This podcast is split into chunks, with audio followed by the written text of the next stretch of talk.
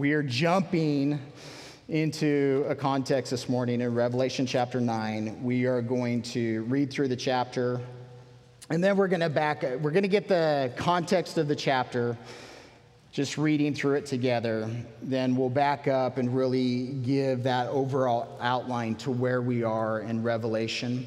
Um, but this morning, the main idea is I've been traveling through, as we've been traveling through this revelation of Jesus Christ. God, from the very beginning, gave me that direction. Keep it all about Jesus every single time. So this morning, I've just titled it, We're Dealing with Jesus and Repentance this morning in the midst of a really horrific scene that is presented to us. So let's read Revelation 9. It says, Then the fifth angel sounded and I saw a star fallen from heaven to the earth. To him was given the key to the bottomless pit, and he opened the bottomless pit. Guys, just so you know, there's a ring in the room. Um, and smoke arose out of the pit like the smoke of a great furnace. The sun and the air were darkened because of the smoke of the pit. Then, out of the smoke, locusts came upon the earth and to them was given power or authority, as the scorpions of the earth have power.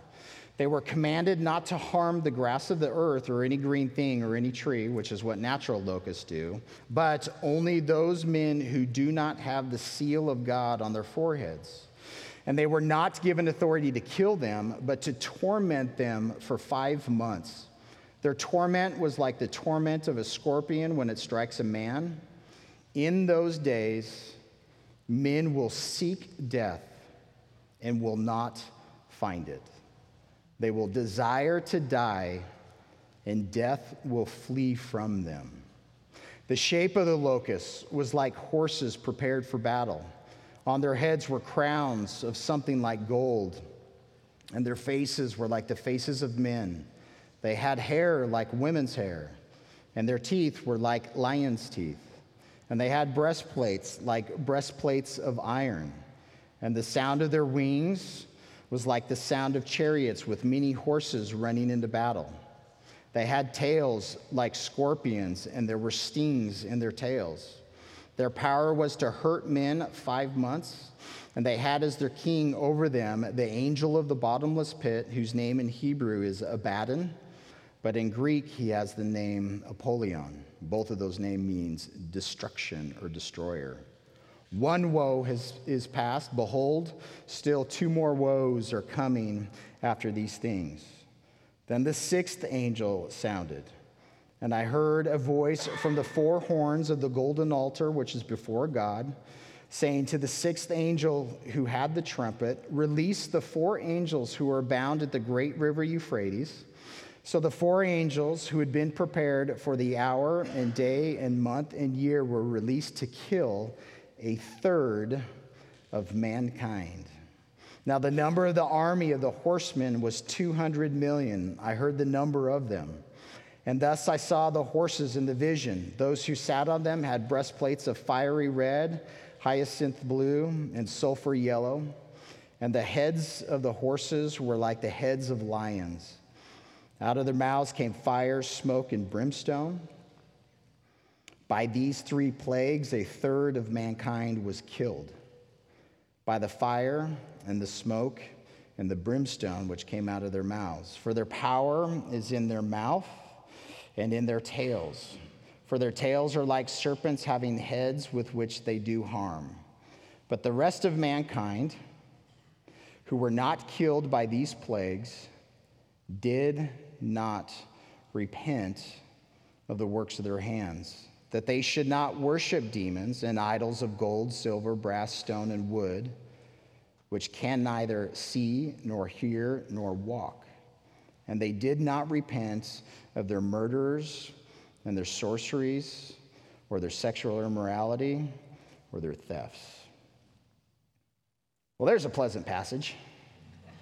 Revelation is it's it's very hard. If you lose focus on who Jesus Christ is on his word, again, his word from Genesis to Revelation, getting the full theme and the full perspective. If you just drill down and only hang out in the details of this, it's, it's really messy and it's really icky. And that's why, again, we're, we're going to focus on Jesus and repentance this morning. We're going to pick through a lot of the imagery, but I want to give you just that whole idea of what God is doing at this point in human history the goal is for human beings to turn to Him in repentance. And repentance has everything to do with a change of mind, a change of heart, a change of life, which all of us are incapable of doing apart from His grace. So, as we depend upon His grace and we have that first moment of repentance, we turn to Him. But here, this, the testimony is in the midst of this horror the hardness of the human heart refuses to repent, refuses to turn. And we'll sit in this imagery in its thickness, but I want you to keep that whole idea of his goal in the midst of all of this is to capture the human heart for eternity. And those who refuse, those who refuse to repent, abide in eternity in torment, which this is a description.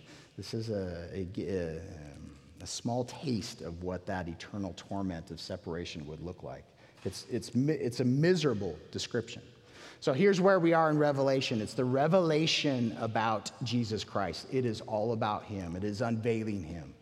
In chapter one of Revelation, He is unveiling Himself and His glory and His majesty, but not only as the eternal God who created the heavens and the earth but also, our God became a man. Our God tabernacled. He dwelt as a man. He became just like us in this flesh, and He lived in our midst.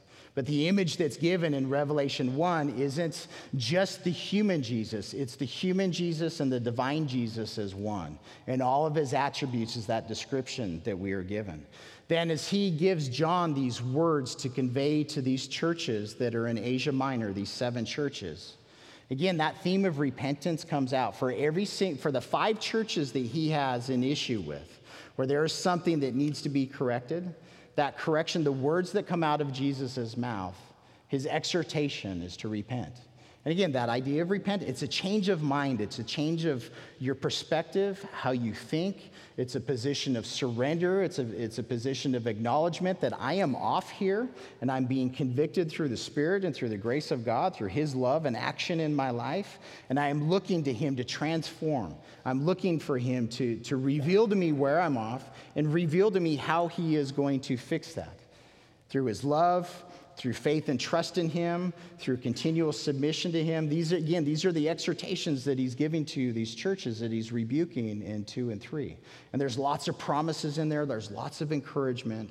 But this morning, we're just looking at this word to the churches that he had problems with. The idea of repentance came up in all five of them, five of the seven. The other two, he didn't have a, a, a, an exhortation of repentance to those two.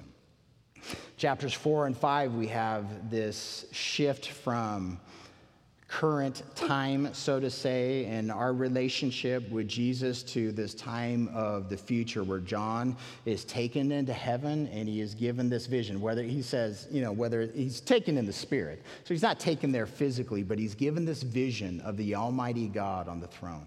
And it's not a physical description of what God looks like, but it's, it's all these symbols and these pictures. And God is described as light. It's powerful. Chapter 5, we have this, this understanding that only Jesus is worthy. He is the one who is worthy to be worshiped. He is worth, one who is worthy to live for, to die for, to worship, to sing, to follow, to listen to, to submit to. He is the only one who is worthy to open this document, this scroll that has these seven seals. And this document, whatever it may be, whether it's a title deed and a land deed in, uh, in the imagery of that culture, whether it's a marriage contract, again in the imagery of that culture, as he begins to open the seals, every single one of those openings becomes a judgment. And those sealed judgments, it's a judgment on humanity. And again, the, the, judgments are being poured out so that human beings would turn to Him in repentance in that time, and for us to turn to Him in repentance today. But as He opens up every single one of those seals, There's, a, there's an action that occurs, whether it's a heavenly action, whether it's an action on earth, whether it's an action through, um, through men and women and economy and military and government powers and religion. Regardless of what all of that imagery is wrapped up in, these, these judgments begin to pour out. And as these judgments are poured out, again, we see it within government, we see it in a conqueror that goes out, we see war, we see famine, we see cataclysmic things happening in the heavens um, that have consequences on earth. This impacts economy, this impacts life, this impacts, when I say life, not just daily life, but people's physical life, where a quarter of the human population is executed. And those four, first four, uh, they're, they're linked. The first four seals are linked.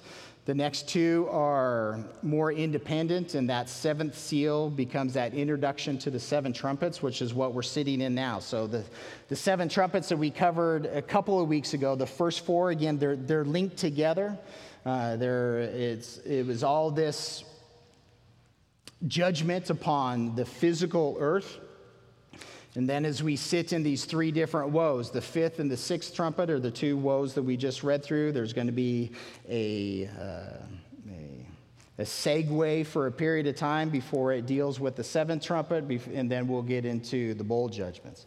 But as we sit in all of this, again, we want to sit in the heart and mind of God of why He's doing these things and the description that is being given. But at the end of chapter 8, He sends an angel to pronounce this woe, woe, woe to the inhabitants of the earth because of the blast of the trumpet of the three angels who are about to sound. And what we just read through is these first two woes. And a woe is something that is it's painful. There's suffering that's associated with it, a great amount of displeasure, discouragement, pain. When you tell somebody, woe, it's no joke. So, chapter 9, when the fifth angel sounds, he sees this star fallen from heaven. The verb there for fallen, it is, it is a past tense verb, so it's something that's happened in the past and it's been completed. So, because it says, because the language says to him, not to it, we are understanding it, that this is a fallen angel. And often, when you sit in the imagery in the Old Testament, stars refer to angels. So, here, the, the understanding is that this could be a description of Satan. In Luke chapter 10, Jesus tells the disciples, I saw Satan fall from heaven like lightning.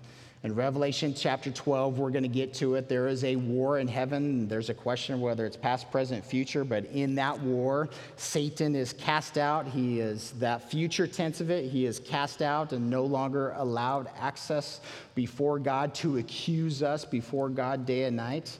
And there is a warning to the inhabitants of the earth at that time that Satan knows his time is limited and he's going to be fully unleashed. So there's many interpreters of this that are going to see this star as Satan himself.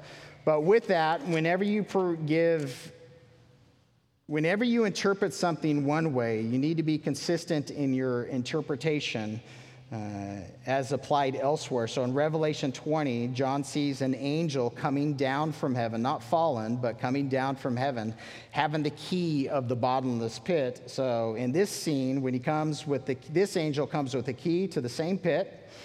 He's got a great chain in his hand, and he's going to lay hold of Satan and chain him up for a thousand years.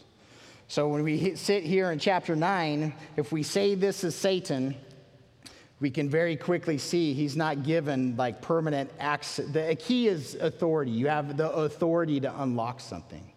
And at this time in future history, it seems as though Satan or another fallen angel is given access, given the authority to go and open up this place that's called the bottomless pit here. And the bottomless pit is a word of interpretation. It's literally the word for the abyss, and it's a place of torment. Remember in the Gospels when uh, Jesus casts the demons out of, uh, out of a man and they don't, uh, they don't want to be tormented and asked to be sent into the pigs? Totally weird story. But they say to Jesus, they don't want to go to this place. And this is where you sit in very limited information do we have about, about the order and structure of angels. Very little information do we have about their ability to rebel. Our understanding from the Word of God is a third of the angels that He created are in rebellion against Him today. When you sit in the time of Noah, in Noah in uh, Genesis chapter 6, talks about the violence and the wickedness and the imagination of man's heart. And he uses this phrase, it talks about the sons of God going into the daughters of men. And this is, this, is, this is really weird, but it seems as though angels have the ability to procreate. How is that possible? I have absolutely no idea. I have a great big question mark. It's super weird.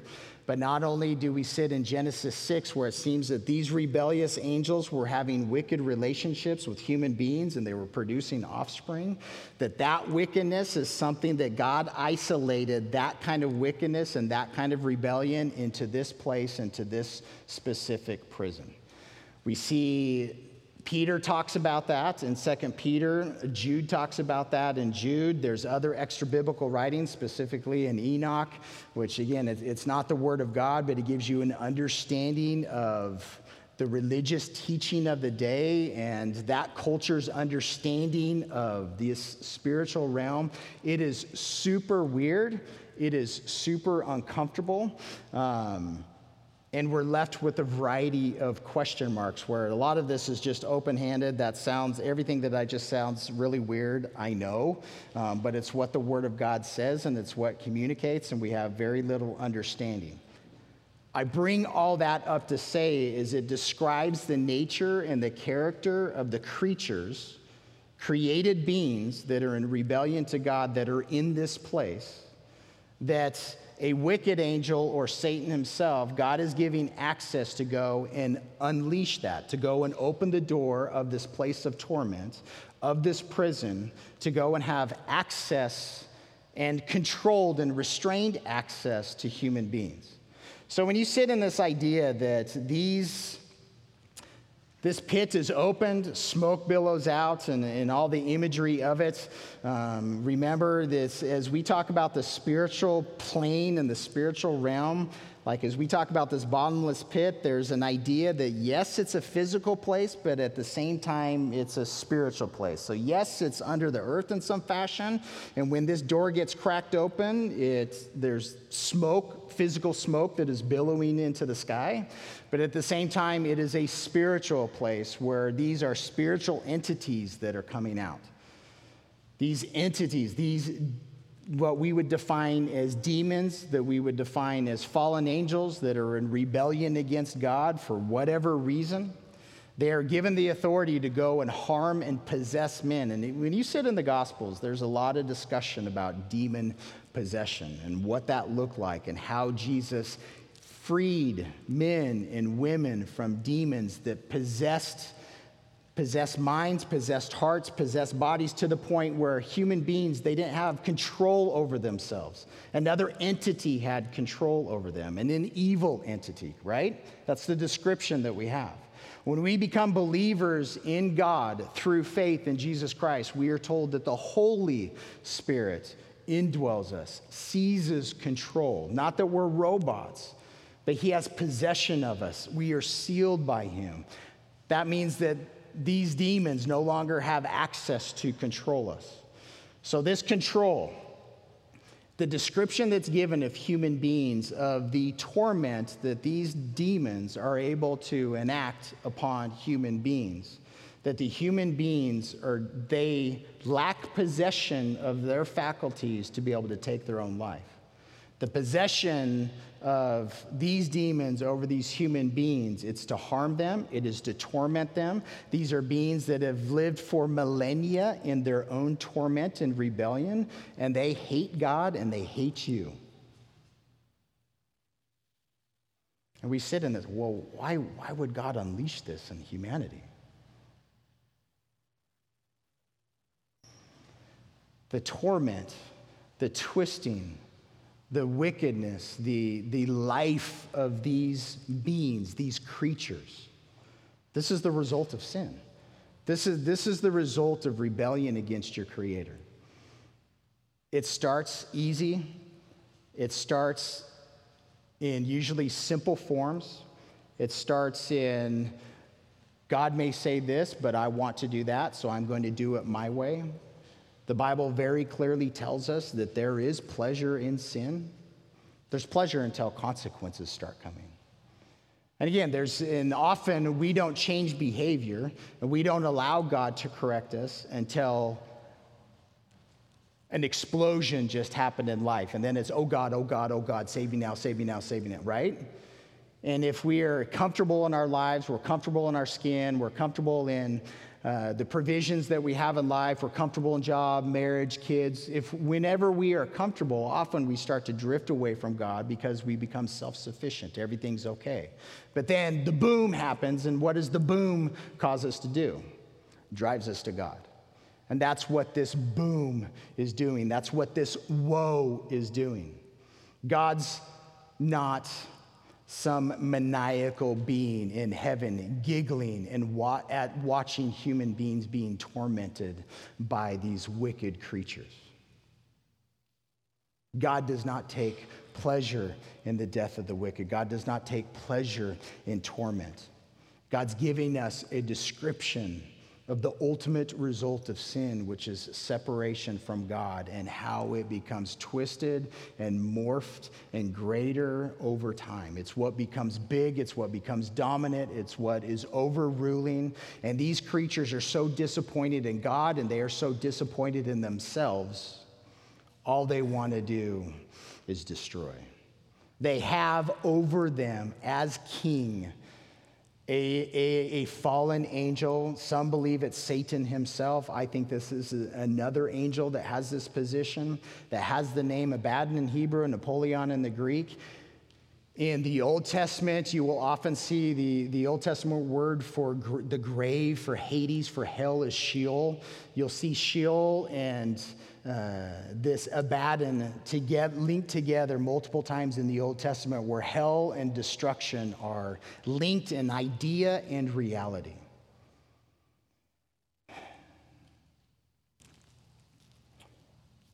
These human beings, those who dwell on the earth, again, it's a description of those who are in rebellion against God.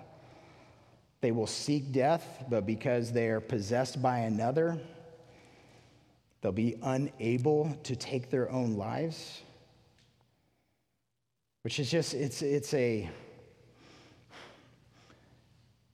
in, in our minds and culture and life, and this is not just America culture, this is, this is just in humanity. Often humans see death as an escape. Again, what's being revealed? Death is not an escape. Jesus gives a teaching in Luke, in Luke 16, the rich man and Lazarus, where the rich man was evil. He goes to a place of torment. Lazarus dies and goes to Abraham's bosom, this, this holding tank of paradise before Jesus ascended to heaven. Again, the description, it's, it's a place of torment. It's a place that the demons are aware of, and they didn't want to go there before their time. It's a place that human beings are aware of and will try and uh, make it as comfortable as possible in our thought process because when we sit and really meditate and think about what God is saying, it is a place of torment. It is a place of rebellion. It is a place of wickedness. However, look at God's grace. Because even here, as God is pouring out this judgment, this woe upon those who are in rebellion against him, there's a restriction. And that restriction is that they're not allowed to kill because the purpose of repentance it's not to execute. And then the position of those who have a relationship with God at this time who are sealed. There are some who think this is only the 144,000 that were sealed in chapter 7. There are others, and I sit on the other side, that all of those who have faith in Jesus in this day, we are told that by having faith in Jesus, that we are sealed with the Holy Spirit. Um, so I don't think that this is just limited to the 144,000. I think that this will be a a, uh, a seal of protection from these demons, just like you and I are sealed today from the activity of Satan. Oh, he's alive, he's active, he oppresses, he lies, he whispers, he seeks for you to rebel against God, he seeks to give you false doctrine, he tries to take from you, he tries to convince you that God's a monster and, you know, just do things your way and everything will be okay. All those lies are still there today, but through faith in Jesus Christ, we are free from that being's control. We are told that prior to having faith in Jesus Christ, every single human being is dead in their sins, is a child of God's wrath, and your king outside of Jesus is Satan. He's your father. Again, these are the words that come out of Jesus' mouth. This isn't, I'm not making these things up. These are, this is what the Word of God teaches to us. And that it's through repentance, it's through the revelation of that grace of God that captures our attention, that causes us to turn to Him, that looks for freedom. I'm no longer chained and bound by this being and this being's lies and this being's wickedness, and not only this being, but my own issues. I am now free and at liberty, and all that is wrapped up into His amazing grace. All of these uh, in verse 7 and on John is given this vision of these demons are described to be like locusts. These locusts are like horses, they have faces that are like men. Crowns that are like gold, hair like women, teeth like lion. There's all this imagery that he's using. And this is what's complicated about Revelation. If you lose sight of Jesus, there, there are a hundred different opinions on what all of this symbolizes. Those who sit in a historical interpretation that this is describing some historical event, they latch on to different armies of the past. The major army is those who followed Muhammad because they were at war with the eastern half of the Roman Empire for 150 years. And how do you get 150 years? Well, that's five months, you know, every day being a year. Anyway, you get into all these weird twists and turns, and honestly, I don't see it. For those, there's, a, there's many in like a futurist camp, which I am in, that look at this and say, well, there might be a description of modern warfare here. I see that especially as we get into the description in the, in the sixth trumpet, which we'll get into in a minute. That idea popped out of Hal Lindsey in the 60s and 70s, and there's, there's an understanding there that this might be what John has seen 2,000 years ago. He's looking at modern warfare and he's giving words that he has to be able to describe that.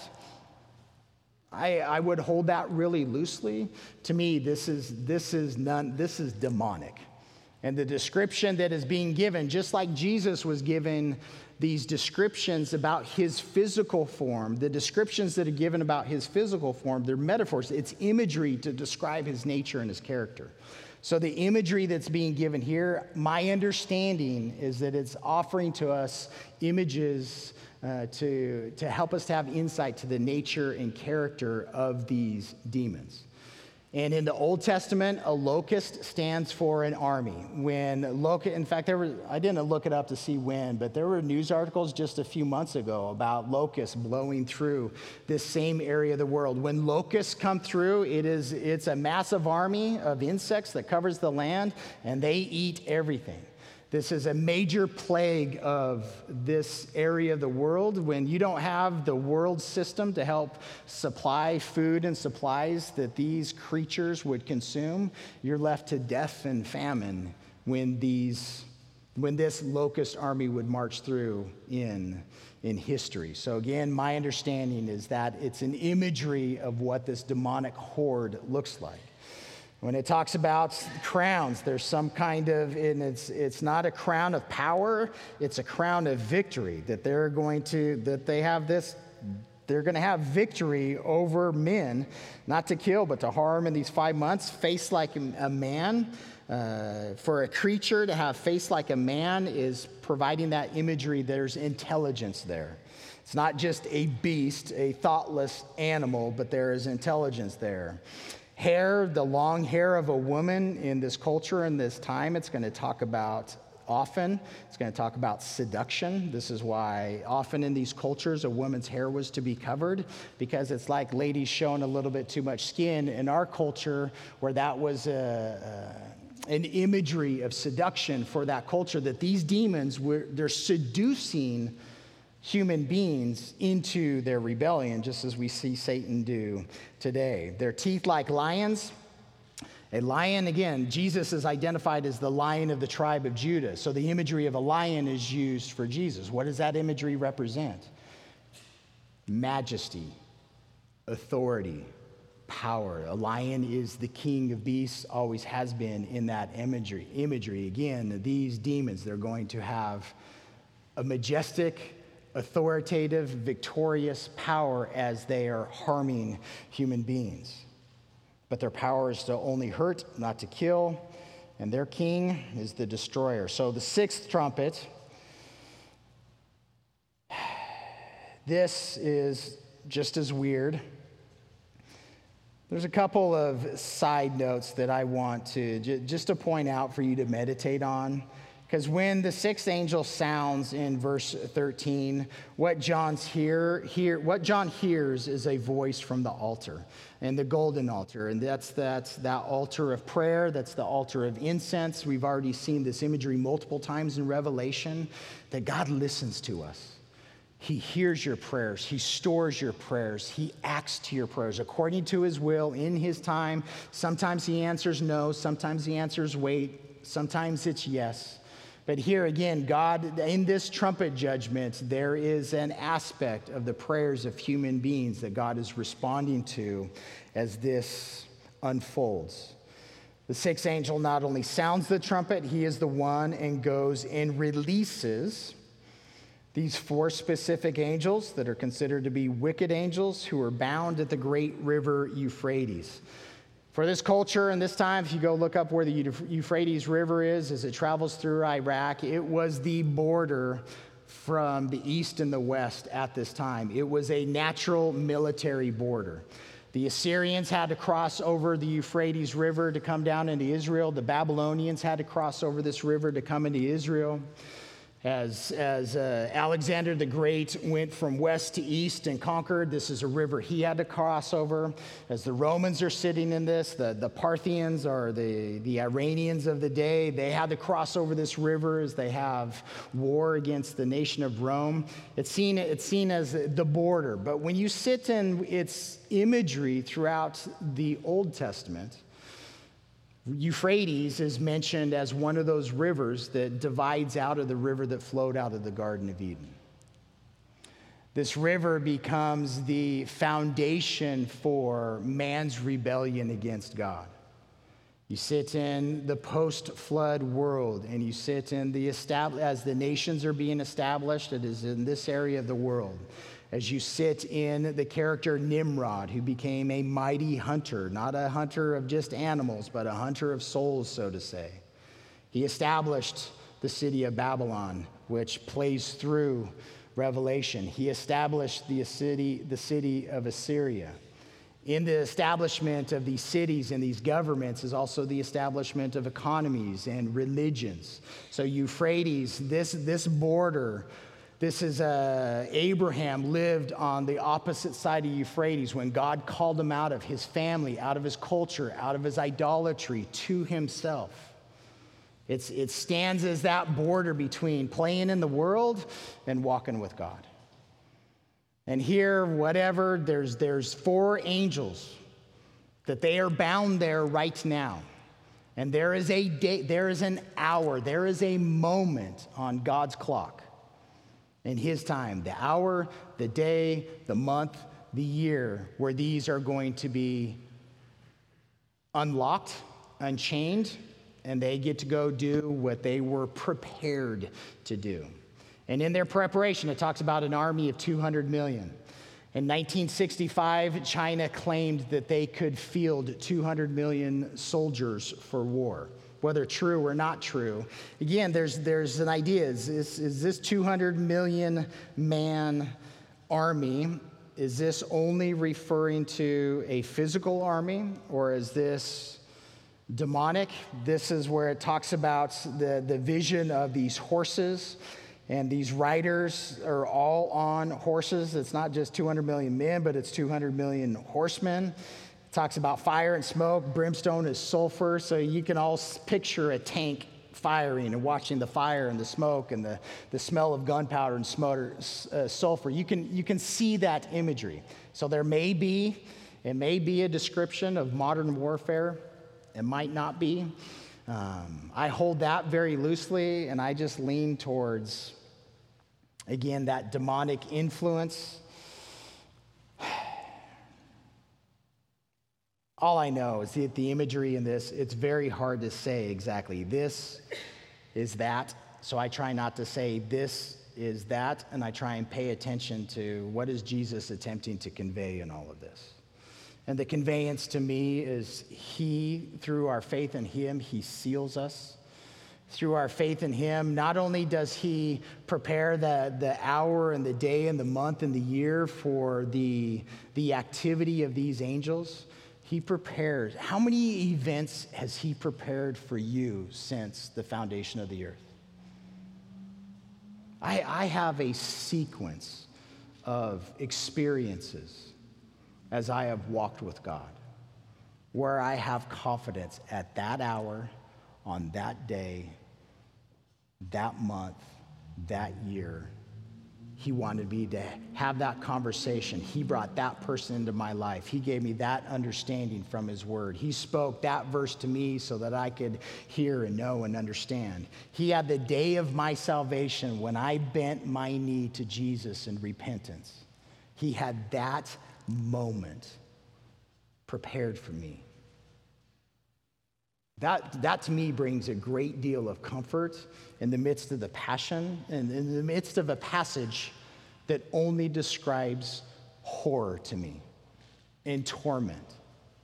And here's the contrast. When we are exposed to these kinds of things, there's, we have two different options in our relationship with God. And that option, human beings are afraid of God at this moment. We have already had the passage earlier where they are saying, Hide us from the face of God and from the wrath of the Lamb. They know exactly where this judgment is being sourced from and they refuse to repent. There is a great deal of fear. These human beings want to die and they can't because they don't possess their faculties. I can't imagine that kind of torment. They fear God. But what do you do with your fear?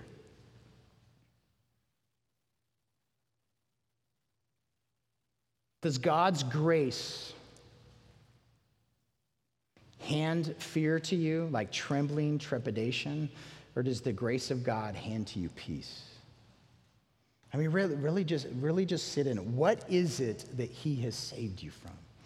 How is it that he exposed the gospel to you? Um, I'm not going to go, if you're taking notes, I want you to write these passages down because we don't have enough time to go and look at them. Uh, but one, Matthew chapter 4, verse 17, Jesus starts his public ministry. The words that come out of his mouth to human beings repent. He said, Repent to Peter. He said, Repent to John. He said, Repent to the Pharisees. To everybody that listened to his voice, Jesus, out of his mouth flowed the command for us to repent, to be changed. And there's a reason because God's kingdom is coming. In Acts chapter 2, verse 38, that's the day of Pentecost, as the culture is responding to Peter preaching. What do I do? Repent and be baptized. The baptism is immerse yourself into the identity of Jesus. In Acts chapter 3, verse 19, Peter is there preaching to the people again. Repentance. In Acts chapter 8, 22, that idea of repentance. In Acts chapter 26, verse 20, where Paul is before Agrippa and he's telling Agrippa, God gave me a vision. He gave me an understanding of what it is that he prepared for me to do and I was faithful to do it. And Paul says, I was faithful to go and present the gospel. I was go- faithful to go and tell the people, whether Jews or whether Gentiles, to repent.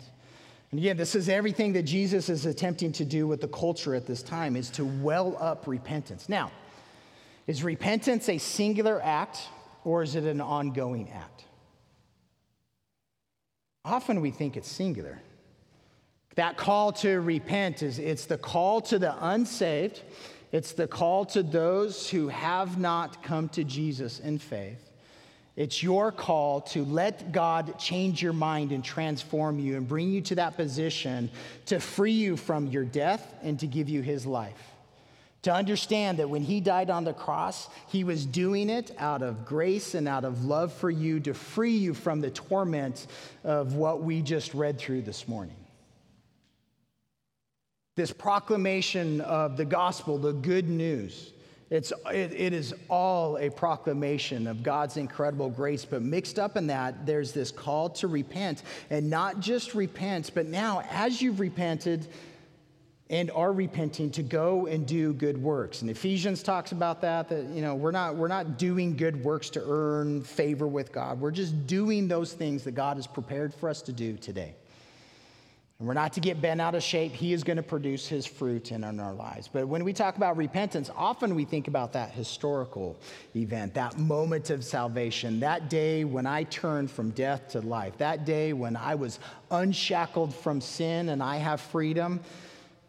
How many of you have struggled with sin after that moment of salvation? How many of you need to turn from anger?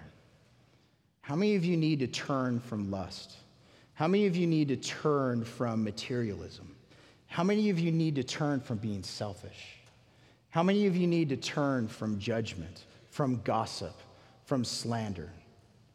Again, the description that we're given here, the men and women on the earth in those days who refused to repent, they refused to take, they refused to turn away from a religion that culture and themselves had created for themselves. Whatever system of comfort, whatever, whatever system is there that they feel that their life and their happiness is wrapped up into, the Bible reveals to us all false religion, it's wrapped up in the deception of demons, Satan himself as the head. That in those deceptions, in those false religions, are murders, whether it's violence of human, humans towards other humans in warfare and government structure, whether it's physical violence of taking another person's life, whether it's abortion, you can sit in murder in every single context and how it plays out. When it comes to the word sorceries, that's drugs. And this isn't just recreational drugs, we can abuse prescription drugs. There are all kinds of drugs that a doctor will hand to you to make you just as numb in your mind and your life as pots or any other drug will do to you. They refuse to turn, off and these, these drugs, it's a way to free your mind, man. And you get, to, you get to have all these wonderful spiritual thoughts about who you are and your navel and all this kind of right? Everything that the new age of the 60s and 70s has handed to us as our culture sits in its religion of drugs that still sits in vibrantly today. Thefts stealing. Can you, can you imagine the, the if you were without provision, uh, uh, Edward that was here last week talking about South Sudan, where 97, it's 97% unemployment rate. How do you provide? How do you get food? I can't, I can't imagine the thefts that have to go on in that culture just to provide for their basic needs. The description of human beings outside of God's grace and the salvation that He provides is Revelation 9 miserable. And as we continue to travel on in this revelation of Jesus Christ, He reveals to us what repentance brings about. Again, He exposes His grace to us to begin with every single day to, to repent have a change of mind, be transformed. There's a process in that relationship where repentance is daily. I am constantly turning away from me. Lord, I need to constantly turn away from my culture. I need to constantly be made aware of what the schemes and actions of the devil are so that I can remain in your grace and understanding your love and your power, your sovereignty, your control, your beauty, your majesty, your life what you freed me from. Again, these are, these are not just cliche religious terms. Like these are words of truth that Jesus is revealing, not just to a future culture, not just a historical culture, but to us today. So that we would live a life dependent upon Him in constant repentance, look to Him for constant cleansing, to confess to Him that He is faithful and just to cleanse us from all of our unrighteousness. He tells Peter, Peter, you don't need to be baptized again, you just need a little washing today and how beautiful it is. Worship team, come on up. So, Father, again, we just we want to press into truth. We want to come in in our minds and our hearts before your throne that is defined to us as the throne of grace. We are told that we have access to you, that you hear our prayers through the death, burial, resurrection, through the life of your Son.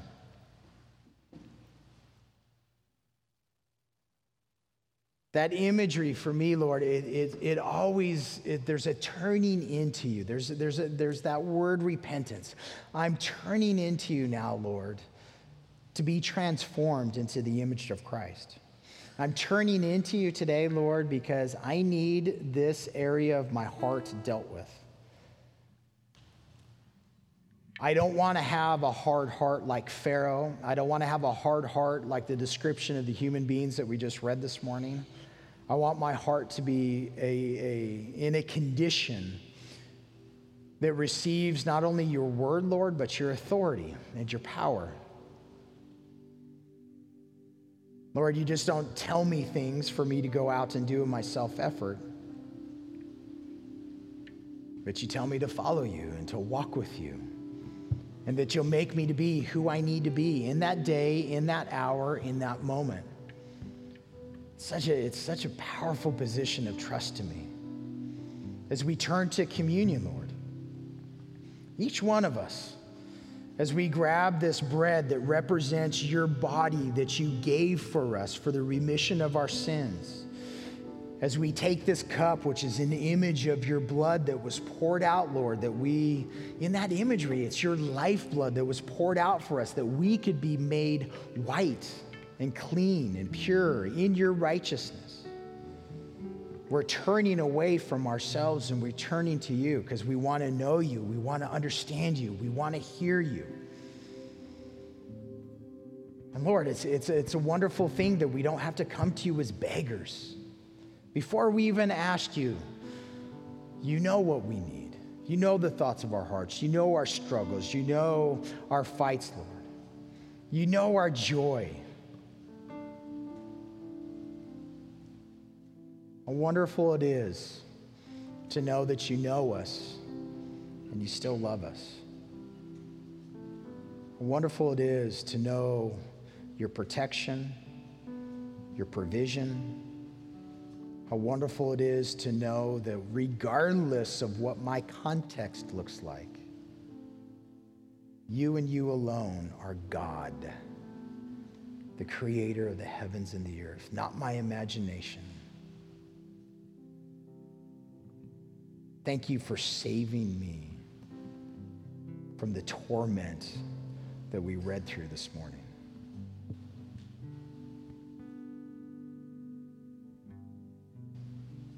We worship you.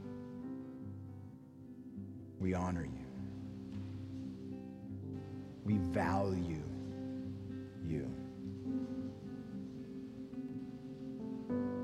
Free us from all bind us to yourself, Jesus. It's in your name we pray.